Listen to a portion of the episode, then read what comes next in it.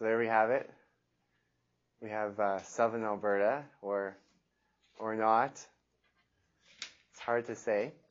I guess all I'm trying to do right now is show that we have a lot more in common with the rest of the world than sometimes we like to let ourselves think, and uh, that makes it that makes it uh, maybe we can relate a little easier when we see them. Now, uh, I'm sorry, what's our friend in Pincher Creek's name? Lisa. Lisa? Lissa, sorry. Li-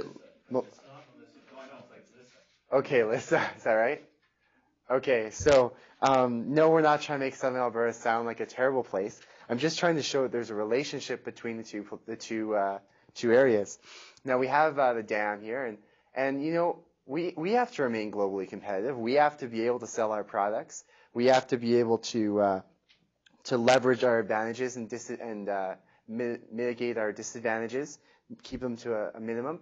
So why not use our water here to uh, grow crops that are going to get us the most amount of money? We've got water, right? See, it's right there. I can see it. So why not why not use it to grow in these irrigated farmlands um, and make some money, and you know then we can tax it and have a really great economy. The the problem is is that these methods of irrigation irrigated farming are not necessarily sustainable. So sorry, just back to this camera, are, are not necessarily sustainable. So what what does that mean? What happens if the soil salinity increases in our crops on these irrigated farmlands? What happens if uh, we lose soil nutrients because they're being washed away because of irrigation? And in fact, the, the soil is the size of it is the, the depth that you can use for farming is decreasing, and and that, that's a big problem. So why aren't we growing crops that are, that are sustainable in southern Alberta? Well, as we were talking about before, we have to remain globally competitive. We have to be able to sell sell our crops on the market and get a good price. We, we can't afford to have farmers necessarily all poor, right? So why is it that we're sell, why is it that we're doing this? We know that like there's so much evidence that suggests that, that these kinds of things are bad. So why do we do it?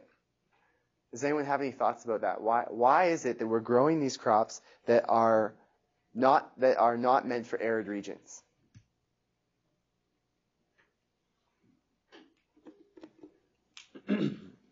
I would guess that it's because those crops sell just net the highest price. So that if you're going to do the same amount of work for for two different grains, for example, uh, effectively the same amount of work as far as uh, tilling and, and sowing, that your your yield might as well yield, net you more money. With I mean, if you can choose between two crops that are essentially the same, why not take the one that's actually going to put more money in your pocket? Sure, exactly. And that seems to be what the, the common logic is.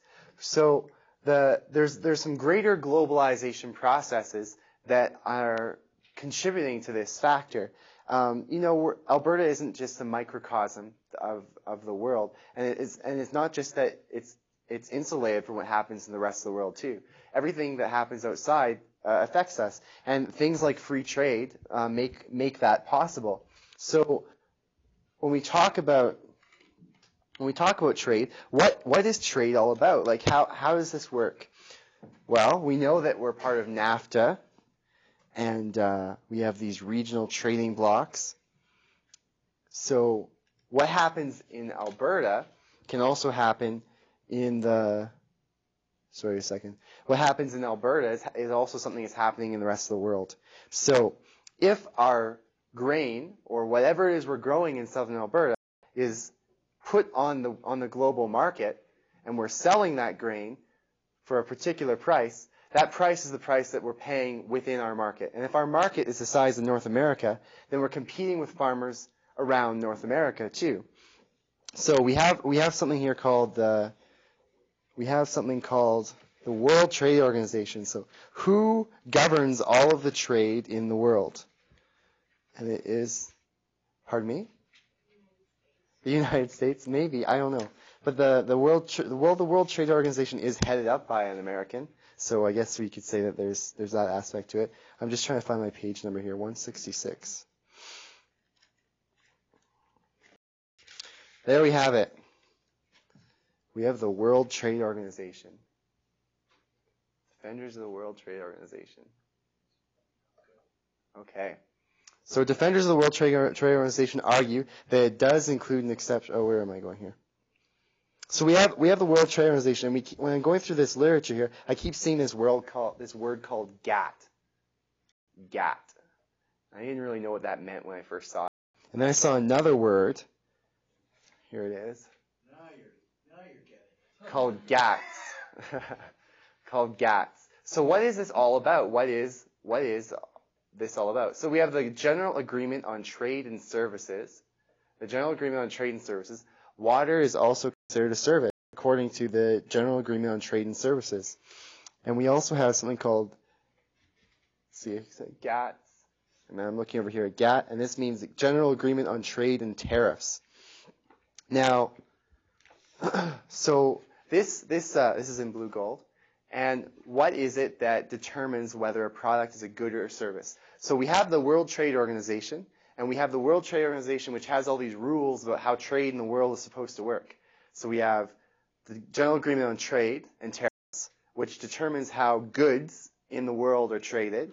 And then we have the Gen- General Agreement on Trade and Services, excuse me, which determines how services are traded. Now, what's the difference? Well, I guess the difference is, is that, that this book is a good. It's tangible. It's right here. And that's what you can, you can measure it. It has a assigned value, and that value is determined by supply and demand, and then we assign the price. A service, on the other hand, is something that, that is uh, not necessarily tangible, but it can be it can be measured. So your banking services, the, the ability to have a bank account and have this electronic money there, that's a service. Or having your utilities delivered to your house or your telephone, these are services.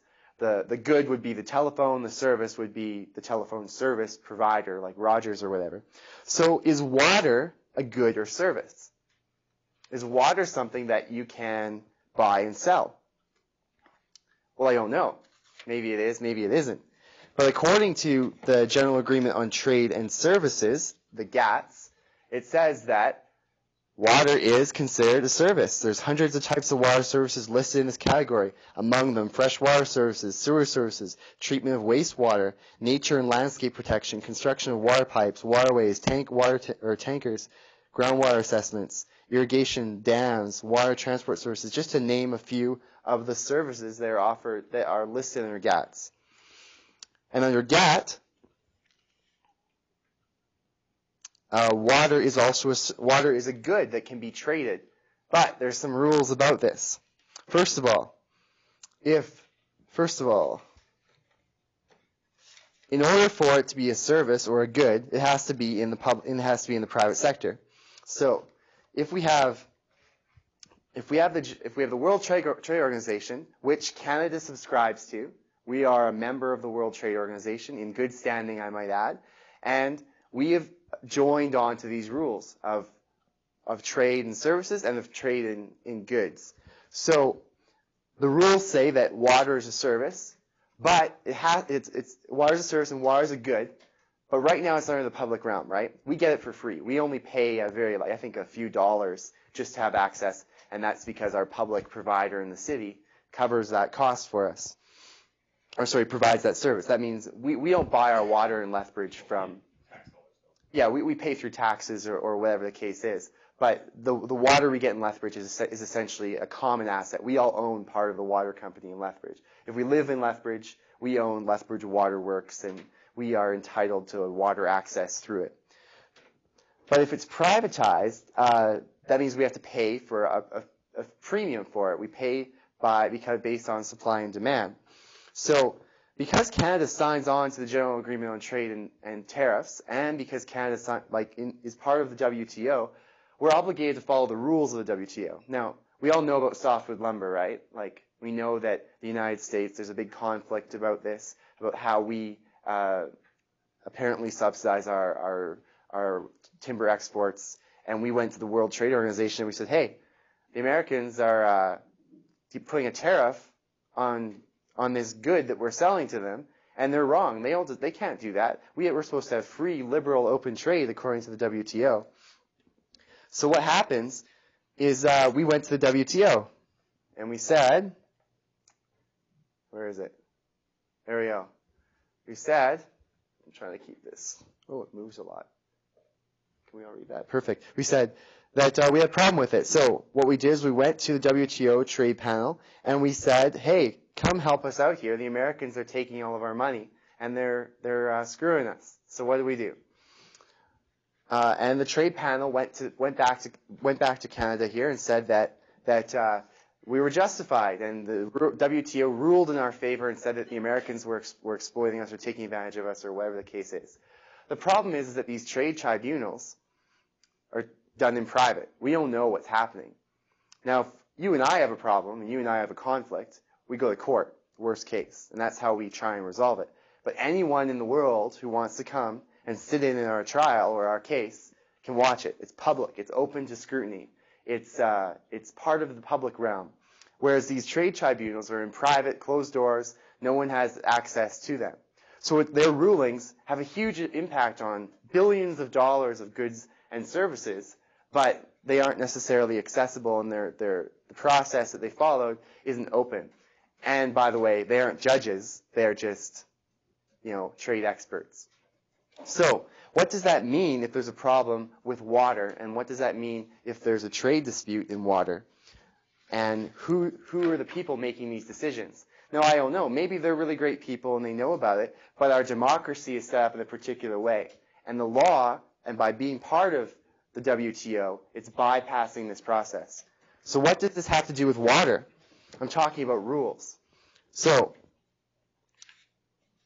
um, there's a few rules that we need to know about, and probably one of the most important one is something called the investor state mechanism. So we have the investor state mechanism right here. And the investor state mechanism gives transnational corporations the unprecedented right to sue national governments directly.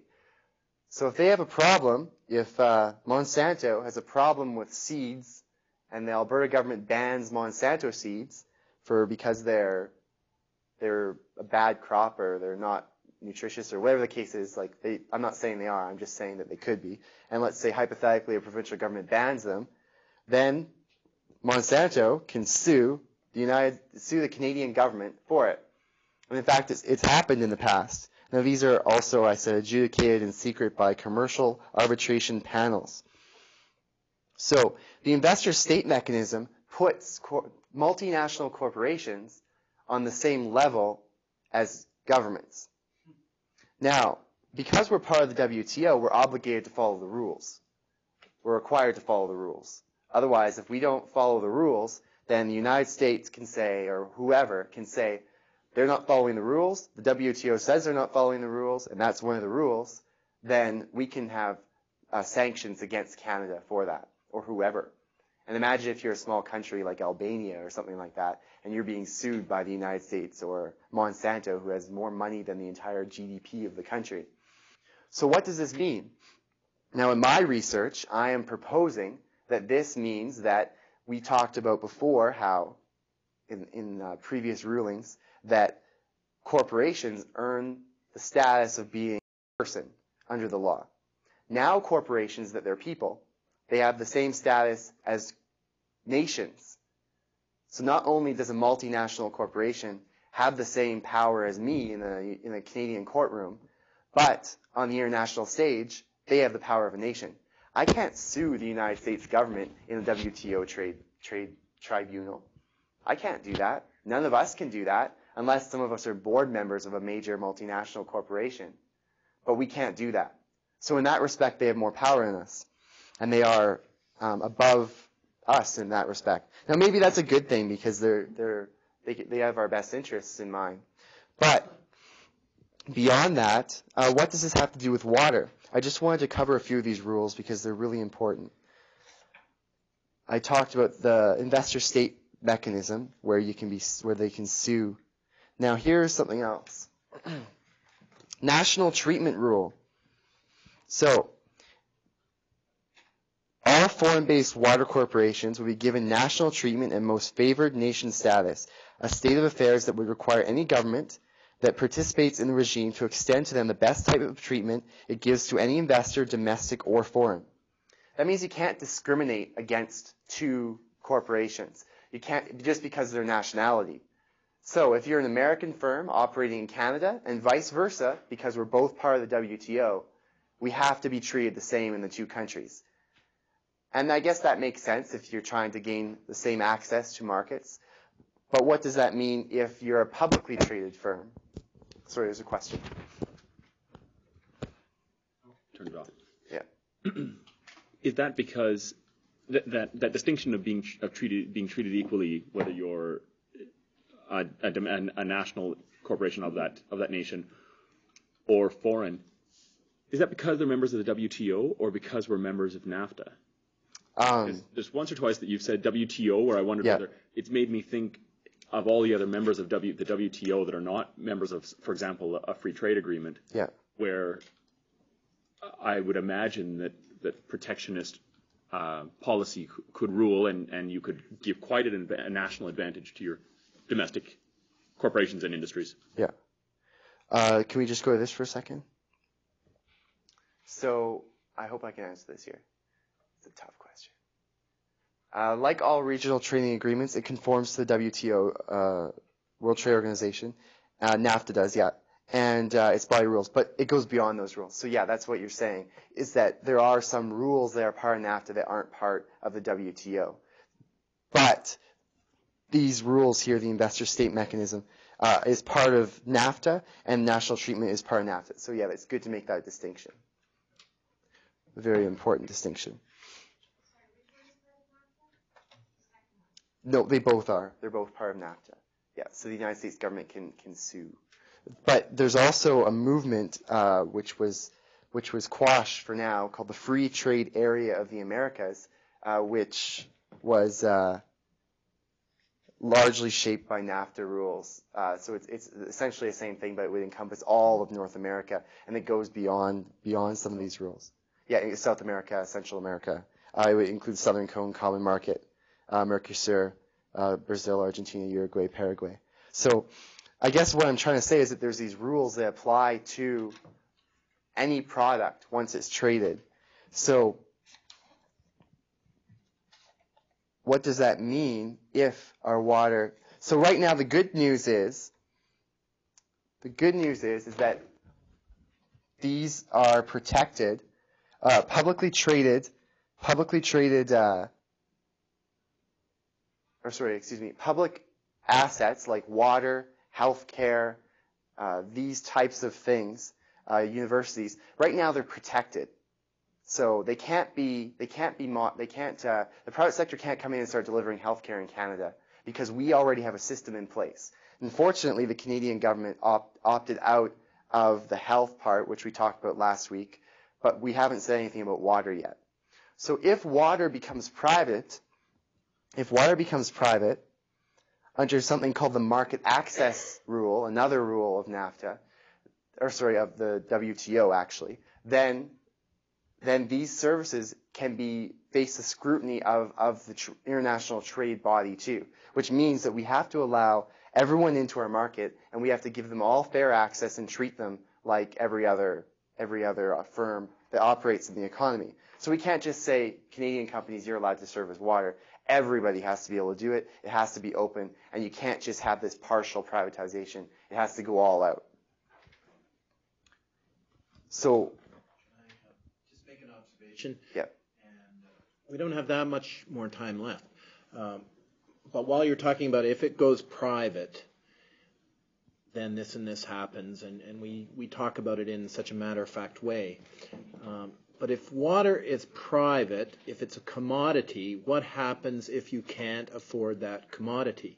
I mean, water is one of the basic things that you need to live. In fact, we are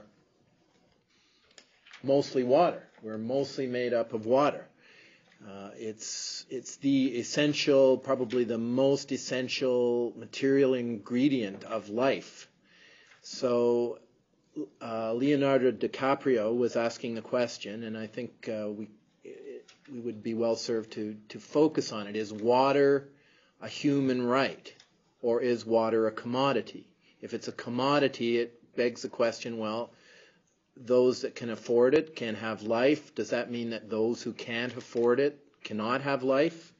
Uh, and it gets back to this same uh, type of issue, um, which we were talking about last week. Um, healthcare. Is it a human right?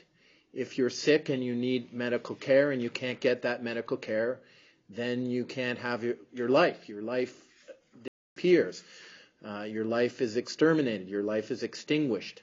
So this idea of transforming the basic necessities of life into commodities, which we do all the time, you know, housing, uh, it, it, still it, it, raises this fundamental issue: Do we understand water as a as a basic human right, or are we going to allow the commodification to just continue proceeding uh, and provide the currency for a new a new element of capitalism, the liquidity, if you like, for a new element of capitalism. Exactly. And what's happening is that the WTO and our, our government is saying that water is a need. And there's a big distinction here. Our government says water is a need. That means we all need water to, to, to do whatever it is we do with it. So, but what does that mean in, in terms of the law? It doesn't mean that everyone should have it. It means that that that need could be filled by the private sector. That means that the need could be filled through through uh, through other means other than governments. So is water a universal human right? Universal human right, which is a very powerful term, but is that something that is meant for everybody with unhindered access, or does that mean that that can be filled by supply and demand? Um, I also agree that water is supposed to be a human right, but this is just playing devil's advocate. Do you think if water were to become a, a commodity and it was something that people could sell and regulate, do you think that would be better for the environment? Would we would we use less of it? That's a good point, and I'm, I'm not going to answer it quite yet. But what is what is uh, there's this argument out there that supply and demand, by, by charging a premium for it, people will, people will uh, use less. So I guess it kind of makes sense. Like I, if gas goes to $16 a, a liter, I'm probably going to use less, right? But what about water? So th- what, what does that have to do with his question? Can someone maybe answer that? Um, I saw. Oh, I don't want to be on television. Okay. Um, there was a lecture recently on water that I saw, at least a, a, portion of, and I can never remember the lecturer's name. He came down from the U of A. Thank you very much. His name was Schindler. And he made a very good point that I think most people aren't even aware of in any way, shape, or form. We treat so many gallons of water per capita per day in each whatever it is municipality city region whatever however the treatment system is set up. And it goes through our taps. And we treat it to the point where it's drinkable. It's it's it's okay to drink. We're not going to get sick from it. But all we do with it is do our dishes or wash our clothes or whatever and yet we go to the expense and the trouble for lack of a better term of treating so much water to the point of drinkability. And we don't even drink it. I just thought I'd throw that out there. Maybe some yeah, oil on the fire. No. I think that, uh, well, there's a couple of things. Number one is that if you were to put, if you were to have two systems running, one, for example, because I think I'd still want to know that my dishes are being washed in clean water, frankly. Okay. But there's and clean and there's drinkable. Sort of, okay. they can't hear, so if you don't have. Okay, that's. I can just repeat what. Oh, she? So, okay, clean and drinkable, but I mean, arguably, there's there's water that's going through your toilet that doesn't need to be either, right? But in terms of cost, in terms of like plumbing, first of all, because of the way the system's already set up, is that if you have a single source of water that can be can run through any tap, then you only need one inline to the house or to whatever. I mean, you only need one water tower. You only need to supply in terms of like common pressure. I mean, just logistically, I don't, I, I don't know that, I don't know that we could, we could um, retrofit our system to have more than one system of water. I mean, I agree in principle that that, but I just don't think that would happen. Like we should have a separate water at least for the toilet, because that's that's just thousands of gallons, millions of gallons that just never needed treated to, to, to mu- you know to whatever degree at all. I mean, frankly, it could have been salt water, um, except for the corrosion and stuff. But the but certainly there could have been two systems set up initially. I I don't think though. Um, getting back to what what you said before, John, about whether people would use less, I think it's it's it's it's incredibly classist to even consider that that profit would uh, discourage use because the people that we're talking about that wouldn't have access are not in that they're not overusing right now, whether it's gas or water. They're they're not in that issue. It's people that have the luxury of of whether they'll. Um, are you just cutting me off? I'm, I'm just getting in line. All right. Um, the, the the people that have um, people that have the luxury, basically the middle class, that have the luxury of having a second vehicle or not. Yeah. I mean, the basically the same. I've thought the same with the price of gas, with where it's gone. Will that discourage?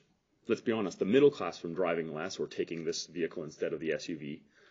Fine, but for the people that aren't in that issue, that only have one vehicle and and absolutely need it, those people those people break. I mean, that, that, there's a there's a whole group of people out there that if and when you're talking about water, I mean, it's not a question of whether they're filling their swimming pools with it. And so I think to talk about these things, we have to remain remember that we're talking from a class. We have to remember a class perspective because it's Yeah. because these uh, uh, these fundamental things. There are people that don't have the choice at all. Yeah. There, there's always going to be someone somewhere who's driving an SUV, as long as Oh yeah, you sure. have access to fuel. They'll have tons. There's always someone who's probably going to have a pool in their backyard, provided they have the means, is what you're saying. Okay. regardless of whether they fill it with individual bottles of water. I mean, there are people that have more money than God, but th- we don't need to worry about whether those people end up with access. It's The other thing I wanted to say before we moved on is we're talking about price, but the price is often misunderstood as being value, right? What is the value of water? What is the value of gasoline? What is the price? There's a differentiation which I'll talk about. Dr. Hall, did you want to say something? did it twice. I think you're out now. On, on the issue of uh, commodifying water as perhaps being a, uh, a means of lessening the use of water or making it, seeing that it's treated more preciously, more carefully, um, there's another uh, element to this where uh, those who are making money from the sale of water, the commodification of water, uh, can actually um, benefit the more water is seen to be polluted. In other words, uh, if uh, the Oldman River is uh, seen to be polluted, and there's some question about whether you might get sick or you might, over a long period of time, undermine your health by drinking water directly from the tap, that's going to be an incentive to to purchase water. So you know, ha- developing a whole constituency, a whole uh, financial constituency, who actually benefit from the deterioration of water. You know that that too needs to be considered. And we, we are getting into the final um, stages of the, the class here. Um, you know, you think of southern Alberta, how many people are here, however many number of people are here, uh, there's much more stress on the water system coming from the domesticated animals, feedlot alley, uh, the beef industry, the, the hog industry, um, and uh, what what are what what what are, what what's the ecological significance of that in relationship to our rapidly diminishing water supply? Because this is David Schindler is making it clear that global warming is connected to uh, less water going through our system, and I, I would like to uh, draw this to in to something of a cyclical. Um, conclusion um, where we, you know, started a, with a focus on, on Alberta. Um, and Jonathan, I know you, you know more about this than I do. If I can uh, get a, a little bit from you on this issue of using fresh water to uh, extract oil and gas. As I understand it, uh, there's oil and gas that is so deep in the ground it's not accessible. So water is used essentially to, to push up, to uh, flush out uh, oil and gas to more acceptable levels. And I've heard stats. I don't know if if, if it's how well based it is, but for every barrel of oil, uh, five barrels of fresh water are sacrificed for one barrel of oil. And you know we already see with the commodification of water in bottled water that water is actually worth more. You know, fresh water that you buy in the store and bottled in a bottled state is much more expensive than than oil at $65 a barrel or whatever. Um, so can you talk about what's going on in the province and the uh, use of water in that context and you know who benefits from that and who who ends up taking uh, the costs, the environmental costs? How, how are those um, benefits, those assets and debts, those liabilities and credits apportioned? Okay. Uh, it always seems like we never have enough time to get into it, and we always just touch on the subject. Su- subject. But uh, I wanted to go go to the document camera real quick. Um, oh. The water crisis results from an, this is from Vandana Shiva. The water crisis results from an erroneous equation of value with monetary price. However, resources can often have very high value if we didn't have much water or we didn't have any water, while having oh sorry, while having uh, no price. It would also have a higher price in that case. Uh, and she talks about sacred sites and and uh, all that. But let's talk about true costing because and differentiate between value and price. Uh, Dr. Hall talked about water being very expensive and being something that that uh, has a price right now. And if it takes five to thirty barrels of water to get one barrel of of oil out, and that water is not recoverable, and we are gradually, you know, destroying our water supply, then then what is the value of that water? Especially if we're getting out to get some trivial resource like oil out now, which which which apparently, according to the WTO, is no, is uh, water is more valuable than oil in the next war, next wars we fought over it. So uh, yes, uh, there there are a few uh, important distinctions between that, and that is that that not necessarily is water fresh that they use to extract the oil. But industries have weird ways of describing and defining things. So water that may have a little bit of salt in it may be saline, or water that, that would be relatively easy to treat to become fresh water may be used. Uh, the rule is that water that is fresh is not used to extract oil. But the difference is marginal between saline and fresh water in some cases. So why, why is it that we're making those kinds of decisions? And I guess it's because right now oil is the is the big uh, big guy on the block, and we seem to have lots of water as compared to oil. But but really, do we? So whenever we're considering any of these factors, uh, we need to look at the true costs of it. And I wanted to touch on one last thing here whenever we're talking about things, uh, talking about this topic, and that is how do we measure GDP? Well, if I sell you this pen and you buy it, and we all do this, and this is multiplied by a million transactions, we are contributing to the gross domestic product of our country, and we are increasing it. If, uh, if we sell oil to some place, then we increase our GDP. But what about the other costs that aren't included in that? What about costs like oil spills? What about costs like, like uh, expropriating all of our water? What about costs like getting rid of all this oil and not having any resource left, or pumping all of our water and polluting it with the oil into the aquifers, or excuse me, into the reservoirs of oil. What are the costs of that? Well, right now, if there's an oil spill, the GDP increases because someone needs to clean that up. There needs to be people hired. There needs to be a process to clean up the oil spill. It's an environmental disaster that has a cost, right? There are costs of not having fresh drinking water anymore. But if if the GDP is increasing, even though we're polluting and destroying our environment, what does that say about the, the measure of performance? What does that say about measuring GDP? So I wanted to bring the class to a close, I guess, on, on that, that note. And uh, I think we just barely touched the issue. Uh, in Bolivia, uh, Cocobamba, Bolivia, privatization uh, is happened, and they, they fought it off, and, and they don't they didn't have to worry they don't have to worry about it now. They own their own water system. Uh, everyone has equal access to it.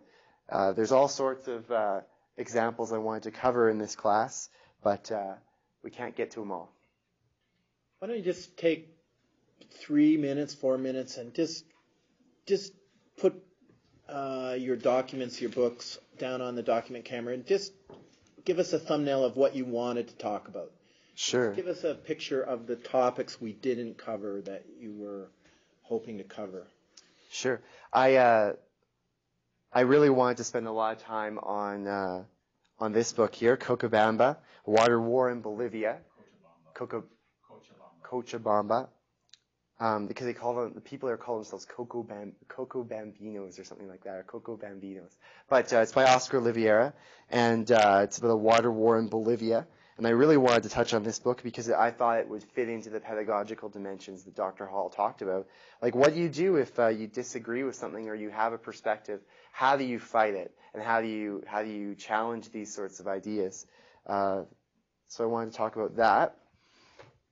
Um, this is sort of what was on the bottom of my list, and that was uh, money makes the world go round. One investor tracks the global flow of capital, and now like with the liquidity of uh, with money, it's really easy to uh, take your dollar and put it in the bank, and it ends up doing something in some other country.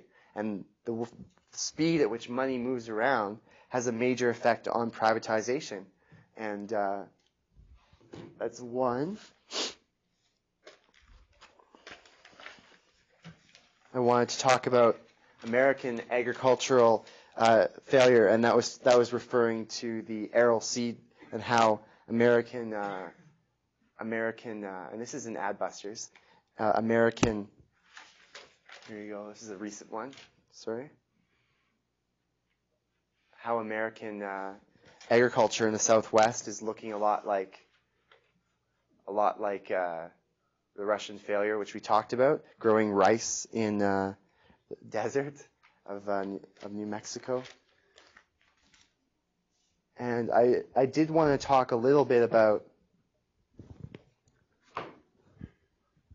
about this book, and not so much that I really wanted to talk a, a lot about it, as much as that uh, I wanted to talk about how, in, how as a director of a multinational corporation, I owe a duty of care to my shareholders, and they are the ones that I'm responsible to, not everyone else, but my shareholders, not society at large, but my shareholders.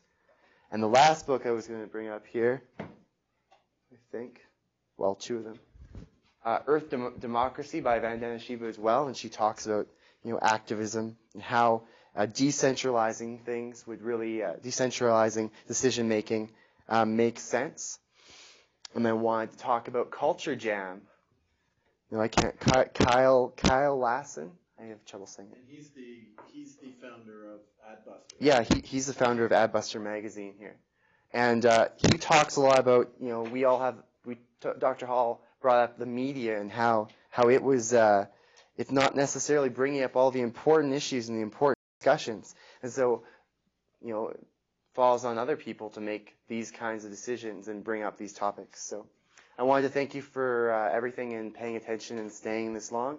I really do appreciate it. And if you do have any questions, uh, I have a lot of notes from previous classes. I've taken a lot of Dr. Hall's classes, and uh, you can email me.